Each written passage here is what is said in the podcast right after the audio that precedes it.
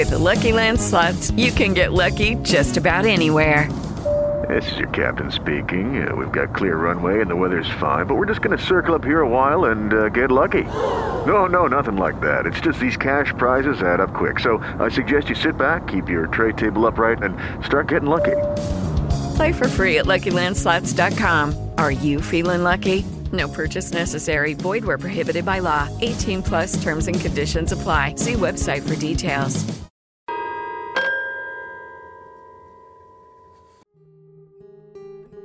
Got a fast car. I've got a plan to get us out of here. Been working at a convenience store. Managed to save just a little bit of money. Won't have to drive too far. Just across the border and into the city. You and I can both get jobs. Finally see what it means to be living.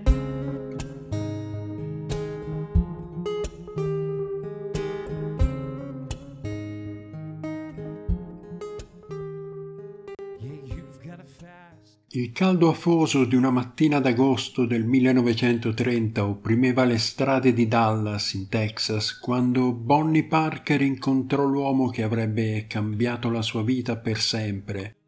Allora lei era una giovane donna dal viso dolce e gli occhi azzurri e un sorriso incantevole. Aveva appena compiuto 18 anni e sognava di diventare un'attrice di Hollywood. Si incontrarono tramite un amico comune e l'infatuazione fu immediata. Lui aveva l'aria misteriosa di chi ha vissuto troppo e la forza di chi ha superato molte difficoltà. Clyde Barrow era un uomo di poche parole, ma con uno sguardo intenso che catturava l'attenzione. La loro relazione però fu presto interrotta dall'incarcerazione di Clyde. Questo non impedì a Bonnie di iniziare la sua nuova vita con lui e la complicità divenne da subito il loro marchio di fabbrica, al punto che lei introdusse di nascosto una pistola nella prigione per favorire la sua fuga. Clyde riuscì a scappare ma fu presto ripreso e non sarebbe stato rilasciato sulla parola fino al 1932, quando uscì con la fama di essere un criminale incallito. Nonostante ciò, Bonnie sentì di non poter più fare a meno di lui. Da quell'incontro casuale nacque la scintilla che li avrebbe tenuti insieme per tutta la loro vita.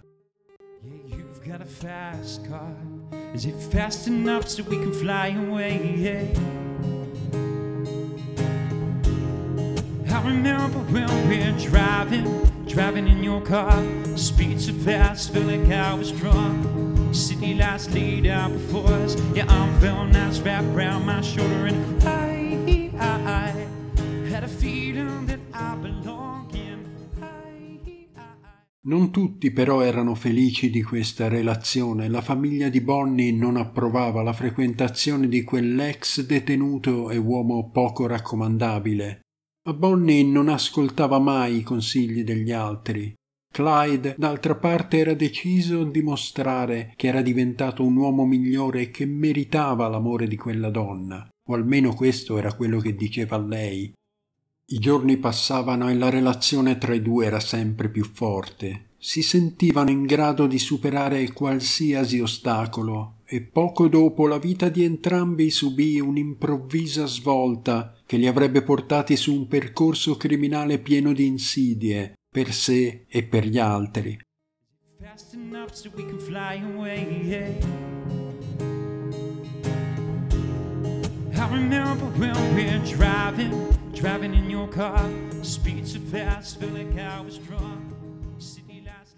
La storia che vi racconto oggi, amici, viene direttamente dagli appunti scritti e dalle relazioni ufficiali di Ted Hinton, il poliziotto che a lungo indagò sui reati della coppia e che era presente il giorno in cui la storia di Bonnie e Clyde giunse al termine in circostanze drammatiche.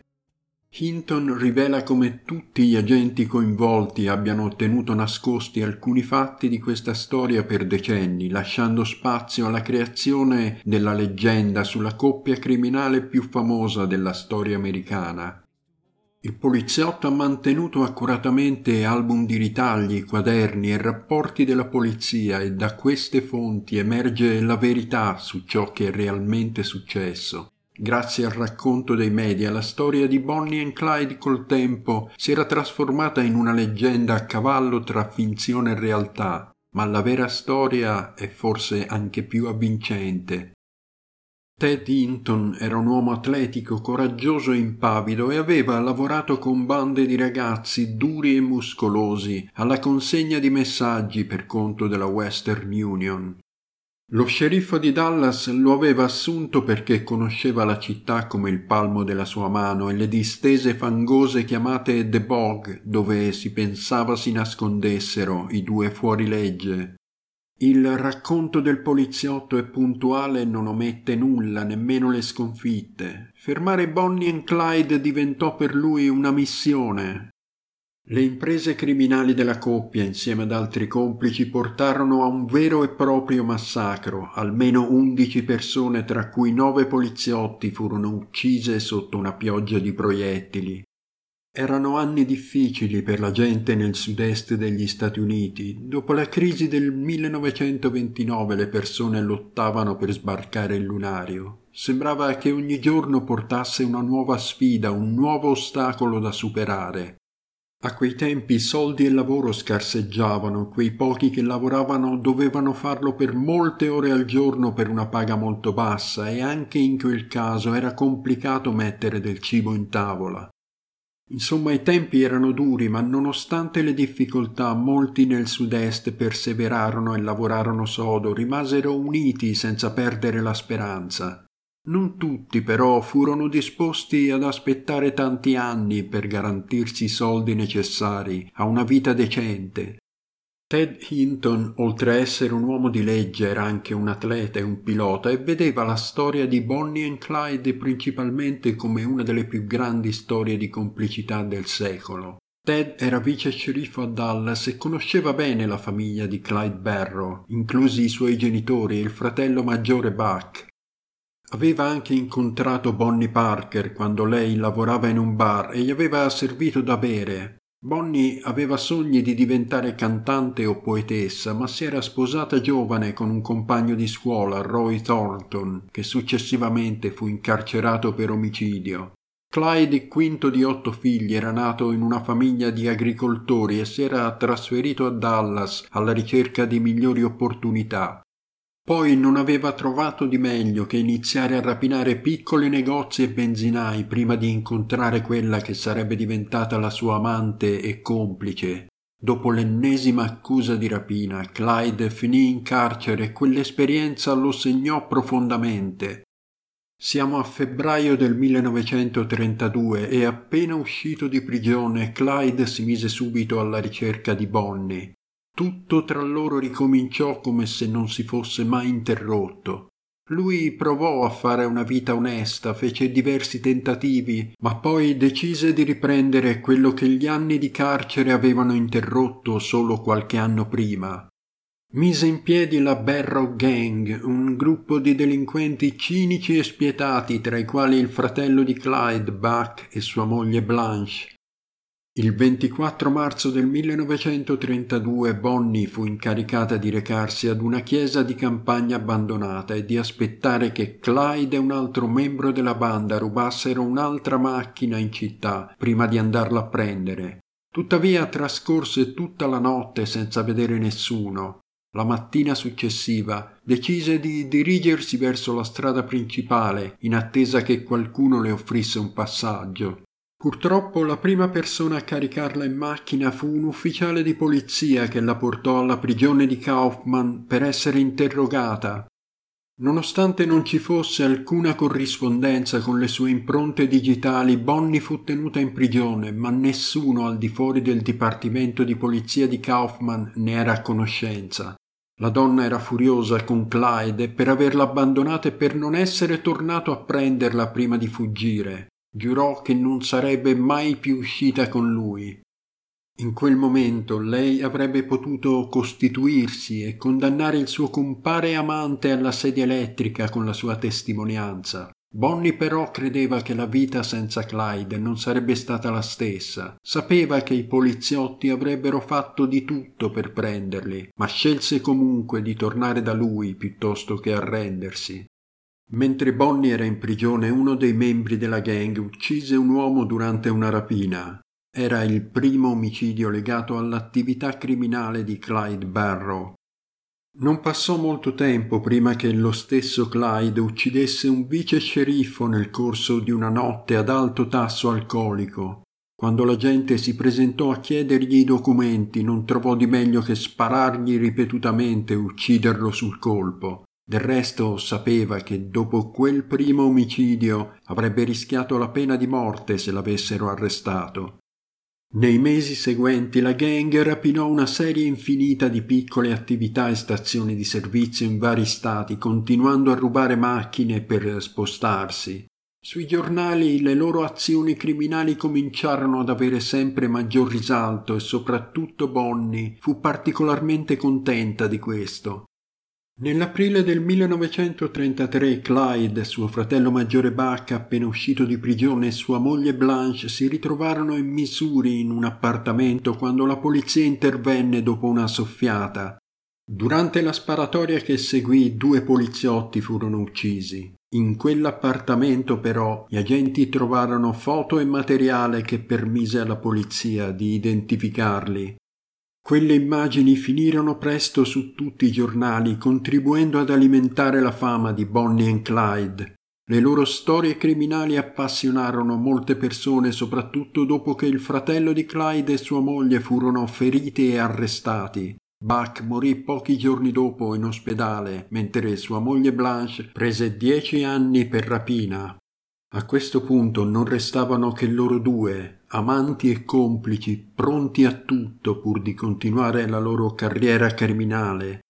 Il 16 gennaio 1934 cinque prigionieri, tra cui Raymond Hamilton, che stava scontando condanne per un totale di oltre 200 anni, furono liberati dalla prigione di Walden, in Texas, da Clyde Barrow e Bonnie Parker, Due guardie furono colpite dai prigionieri in fuga con pistole automatiche precedentemente nascoste in un fosso. Mentre i prigionieri correvano, Clyde copriva la loro fuga con raffiche di mitragliatore. Qualche mese più tardi, il primo aprile del 1934, la domenica di Pasqua, Clyde e il suo complice Henry Medvin uccisero due giovani agenti di pattuglia in Texas. Un testimone affermò che furono lui e Bonnie a sparare i colpi fatali e questo fatto ebbe ampia risonanza prima di essere smentito. Metmin infatti in seguito ammetterà di essere stato lui ad aver sparato al primo agente. Clyde poi sparò all'altro poliziotto. Si pensa che Bonnie in quell'occasione stesse dormendo nel sedile posteriore quando Metvin cominciò a sparare. Le ultime ore della famigerata coppia furono segnate da una serie di colpi di scena inaspettati che lasciarono le forze dell'ordine sconcertate. Era il 23 maggio del 1934 e i due avevano appena rapinato una banca nel Mississippi. Erano in viaggio da ore guidando attraverso la campagna, la macchina carica di armi e munizioni. Il sole mattutino stava sorgendo lentamente sulle strade polverose nei pressi di Bienville, in Louisiana, quando il rombo del motore di un'auto riecheggiò in lontananza. Quell'auto apparteneva niente meno che a Bonnie Parker e Clyde Barrow, che erano in fuga da mesi, sfuggendo alla polizia e causando scompiglio ovunque andassero. Non sapevano però che i poliziotti che gli avevano dato la caccia a lungo li stavano aspettando nascosti nella boscaglia. Sembra che il padre di uno dei complici di Clyde Barrow, Henry Metwin, fece un accordo con gli agenti fornendo informazioni fondamentali sul passaggio dei due famigerati criminali in quella strada quella mattina di maggio. La famiglia Metwin sperava che la polizia fosse clemente col figlio, L'accordo prevedeva che il padre di Medvin parcheggiasse il suo camion in mezzo alla strada in modo che la macchina dei due malviventi si fermasse. Quello è lui, disse Ted Hinton agli altri, dall'istante in cui la Ford V8 marrone chiaro di Clyde Barrow si avvicinò, i poliziotti in agguato tennero la macchina nel mirino.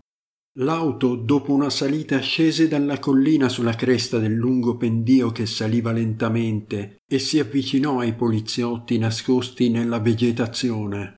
Hey guys, it is Ryan. I'm not sure if you know this about me, but I'm a bit of a fun fanatic when I can. I like to work, but I like fun too. It's a thing. And now the truth is out there. I can tell you about my favorite place to have fun Chumba Casino. They have hundreds of social casino style games to choose from, with new games released each week. You can play for free anytime, anywhere. And each day brings a new chance to collect daily bonuses. So join me in the fun. Sign up now at chumbacasino.com. No purchase necessary. Group. Void were prohibited by law. See terms and conditions. 18 plus. A questo punto avrebbero potuto far fuoco. Bonnie e Clyde erano così vicini che non avrebbero avuto scampo. Gli agenti decisero di aspettare ancora. Clyde rallentò, i suoi occhi si fissarono su quel camion fermo in mezzo alla strada. La tensione era altissima, i poliziotti erano appostati in quel sottobosco da due giorni e ora era arrivato il momento che tanto avevano aspettato. La macchina dei due era ancora in movimento e si avvicinava sempre di più al punto in cui gli agenti erano nascosti in attesa di far fuoco. All'improvviso Alcorn, uno dei poliziotti, ordinò a Clyde di fermare la macchina. Dall'interno dell'auto si sentì Bonnie Parker urlare mentre Clyde premette il piede sull'acceleratore. Da quel momento in poi tutti gli agenti cominciarono a sparare verso la macchina. Oltre 150 proiettili raggiunsero la vettura, mentre Clyde cercava di impugnare un'arma e le ruote della sua macchina scavavano un solco nella ghiaia.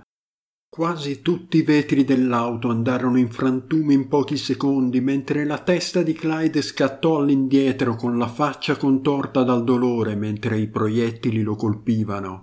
Il veicolo si mosse cercando di allontanarsi, dieci metri di distanza, poi trenta. I colpi di fucile e di pistola sembravano spingere l'auto in avanti, fuori controllo, giù per la collina.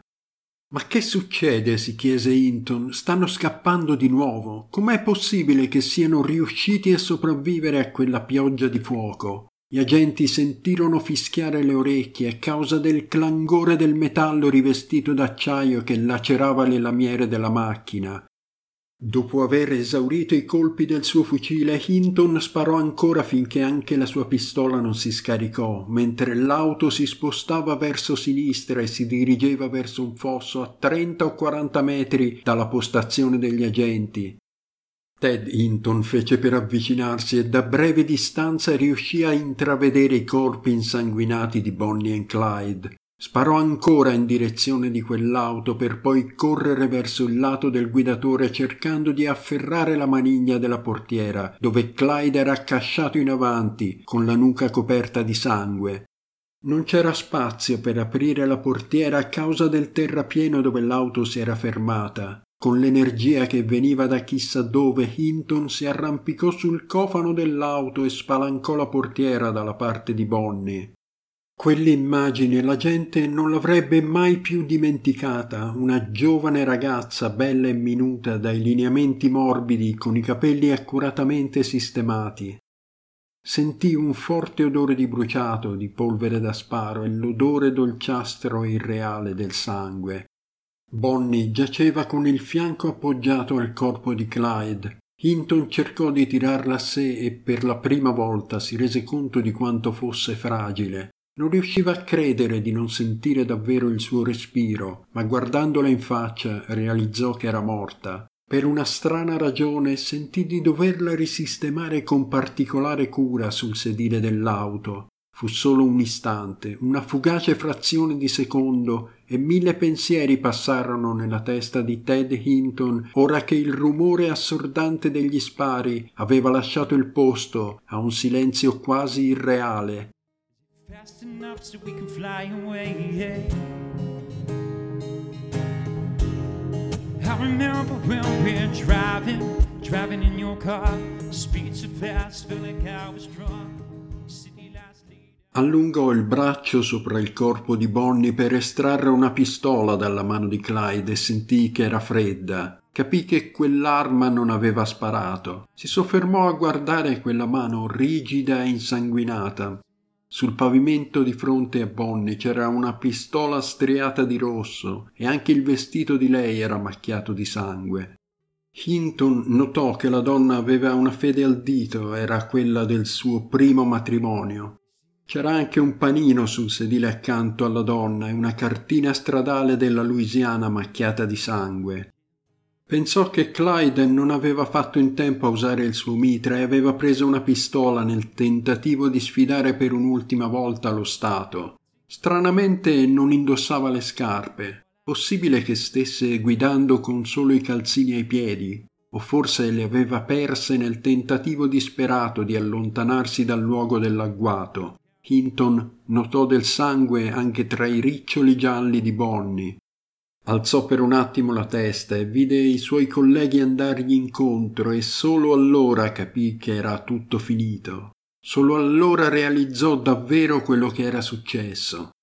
Erano le nove e un quarto del 23 maggio 1934 e la vita criminale di Bonnie Parker e Clyde Barrows si era appena conclusa in una strada solitaria a sud di Gippsland, in Louisiana. Ted Hinton e i suoi colleghi sapevano che di lì a poco quella notizia sarebbe stata di dominio pubblico e che avrebbe provocato stupore, gioia e persino lacrime. Non provava niente in quel momento, sapeva che il triste lavoro era stato fatto e che il peggio era passato. Gli altri agenti, Bob Alcorn, Frank Hammer, il suo compagno Manny Gold e i due agenti della Louisiana, avevano solo fatto il loro dovere. Come previsto, la notizia della morte di Bonnie Parker e Clyde Barrows si diffuse rapidamente e le persone in tutto il paese rimasero scioccate e rattristate. I due erano diventati eroi popolari, simboli di ribellione e della fine del sogno americano. Ora Hinton temeva l'attenzione morbosa della gente quando si trattò di spostare l'auto con i due cadaveri all'interno. Fu un viaggio silenzioso con l'auto dei poliziotti che seguì il carro attrezzi tenendosi a breve distanza. Durante quel tragitto ebbe il tempo di vedere le fiancate della macchina di Clyde Barrow crivellate di proiettili e pensò che erano stati loro a ridurla così. Da dietro potevano vedere anche il cadavere dell'uomo appoggiato sul volante proprio davanti ai loro occhi. Insomma, non era la cosa più piacevole che un uomo potesse vedere in quella luminosa mattina di maggio. La giornata era già appiccicosa e calda. Hinton sentiva il sudore sulla fronte e si accorse di avere il viso coperto di punture di insetti, ricordo delle ultime due notti insonni. Quel triste corteo si stava avvicinando alla comunità di Arcadia quando all'improvviso il carro attrezzi si fermò di colpo proprio di fronte a una scuola. Non ci volle molto prima che alcuni alunni si precipitassero a vedere quella macabra scena e circondassero la macchina con i due cadaveri all'interno. L'agente Alcorn saltò fuori dall'auto e gli ordinò di andarsene. Nonostante tutto, quei giovani riuscirono a strappare alcune ciocche sfilacciate del vestito rosso di Bonnie e qualche capello. Poi toccarono con le dita delle gocce di sangue non ancora coagulato. In breve tempo, ma non abbastanza da impedire quel penoso assalto, il carro attrezzi si rimise in moto. La cittadina si stava riempiendo e ora era meta di giornalisti provenienti da tutto il paese. A Ted Hinton sembrò quasi di tornare da una battuta di caccia e che quei cadaveri dentro la macchina fossero il loro macabro trofeo. Lui però non provava nessuna soddisfazione. Ad un certo punto il carro attrezzi si fermò davanti a un negozio di mobili. L'impresa di pompe funebri Congers era proprio lì dietro. I corpi di Clyde e Bonnie furono rimossi dall'auto e posti su due lastre di marmo in una piccola stanza all'interno. Gli agenti ebbero molte difficoltà a respingere la folla che premeva per entrare. Tutti volevano assistere a quel macabro spettacolo. Nel frattempo, all'esterno, l'auto dei due criminali fu presa d'assalto da una moltitudine di curiosi. Qualcuno portò via dei pezzi di vetro dei finestrini, altri strapparono dei lembi di tessuto dei sedili. Quasi meccanicamente Ted Hinton si precipitò fuori per impedire quel saccheggio Dopotutto, anche nelle sue condizioni, l'auto apparteneva a qualcuno del Kansas che ne aveva denunciato il furto e aveva il diritto di riaverla. Dette un'occhiata attraverso il vetro di una finestra in frantumi a quella che era stata un'auto nuova quando Barrow l'aveva rubata meno di un mese prima. Anche i funerali di Bonnie e Clyde furono un evento surreale. Nonostante la natura raccapricciante dei loro crimini, molti li vedevano come eroi popolari in quella comunità. Al corteo funebre parteciparono centinaia di persone, alcune delle quali piansero apertamente e gridarono tutta la loro ammirazione per quei due famigerati fuorilegge. La scena fu caotica e inquietante, con le persone in lutto che si accalcavano per dare un'occhiata alle bare mentre passavano. Il dipartimento di polizia locale ebbe molte difficoltà a controllare la folla e molte delle persone sfidarono apertamente le autorità. Fu una situazione paradossale con persone che piangevano e applaudivano allo stesso tempo. Molti dei presenti non avevano mai incontrato Bonnie e Clyde, ma erano morbosamente attratti dallo spettacolo della loro morte e dalla mitologia che era cresciuta intorno a loro. Anche la loro autopsia divenne quasi un fatto pubblico. I due corpi erano stati crivellati di proiettili e fu difficile per i medici legali determinare la causa esatta della morte poiché c'erano tante ferite da considerare. Il rapporto dell'autopsia fu molto dettagliato e divenne chiaro che il team medico si era preso molta cura di documentare ogni singola lesione. Il rapporto fu successivamente utilizzato come prova nel processo di alcuni complici di Bonnie e Clyde accusati di favoreggiamento del famigerato duo. Nelle settimane e nei mesi successivi alla morte la loro leggenda non fece che crescere. Furono scritte canzoni su di loro e realizzati libri e film che raccontavano le loro imprese criminali, Alcuni li vedevano come figure simili a Robin Hood che rubavano ai ricchi e davano ai poveri, altri più realisticamente come due psicopatici responsabili della morte di civili innocenti. La verità era una via di mezzo, ma il fascino del pubblico per la loro storia continuava a crescere. L'impatto della follia criminale di Bonnie e Clyde si fece sentire anche molto tempo dopo la loro morte. Il fascino del pubblico per loro ha contribuito a plasmare il modo in cui oggi vediamo la criminalità e la celebrità. L'idea del fuorilegge come figura romantica è durata a lungo e il fascino del pubblico per le storie criminali è cresciuto sempre di più. La storia di Bonnie e Clyde ha anche evidenziato le tensioni tra le forze dell'ordine e il pubblico, in particolare nel contesto della Grande Depressione. Molti vedevano i fuorilegge come una resistenza a un sistema ingiusto e la loro morte era vista come un simbolo della lotta contro la povertà e l'oppressione. Oggi Bonnie e Clyde sono ricordati come dei criminali, sì, ma erano anche un prodotto del loro tempo e delle loro circostanze. La loro storia ricorda il potere del mito e il fascino duraturo del fuorilegge. In quello stesso periodo nel sud-est degli Stati Uniti c'erano molti delinquenti, alcuni spietati come Machine Gun Kelly, John Dillinger, Pretty Boy Floyd, Alvin Karpis, solo per fare alcuni nomi. C'era una cosa però che rendeva diversi dagli altri Bonnie Parker e Clyde Barrow. Nessuno sa cosa sia scattato tra di loro, forse una seducente e inebriante complicità oppure un reciproco atto di devozione, o forse entrambe le cose. Fatto sta che a un certo punto della loro vita decisero di intraprendere la strada del crimine e la percorsero fino in fondo, fino alle sue estreme conseguenze, nella buona e nella cattiva sorte. You've got a fast car. I've got a plan to get us out of here. Been working at a convenience store. Managed to save just a little bit of money. Won't have to drive too far. Just across the border and into the city. You and I can both get jobs. Finally see what it means to be living.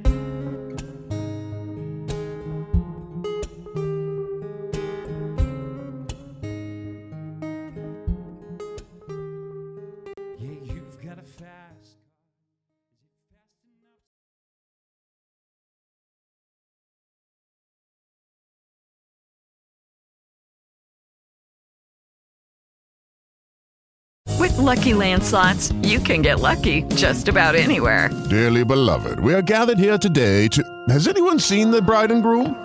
Sorry, sorry, we're here. We were getting lucky in the limo and we lost track of time. No, Lucky Land Casino, with cash prizes that add up quicker than a guest registry. In that case, I pronounce you lucky.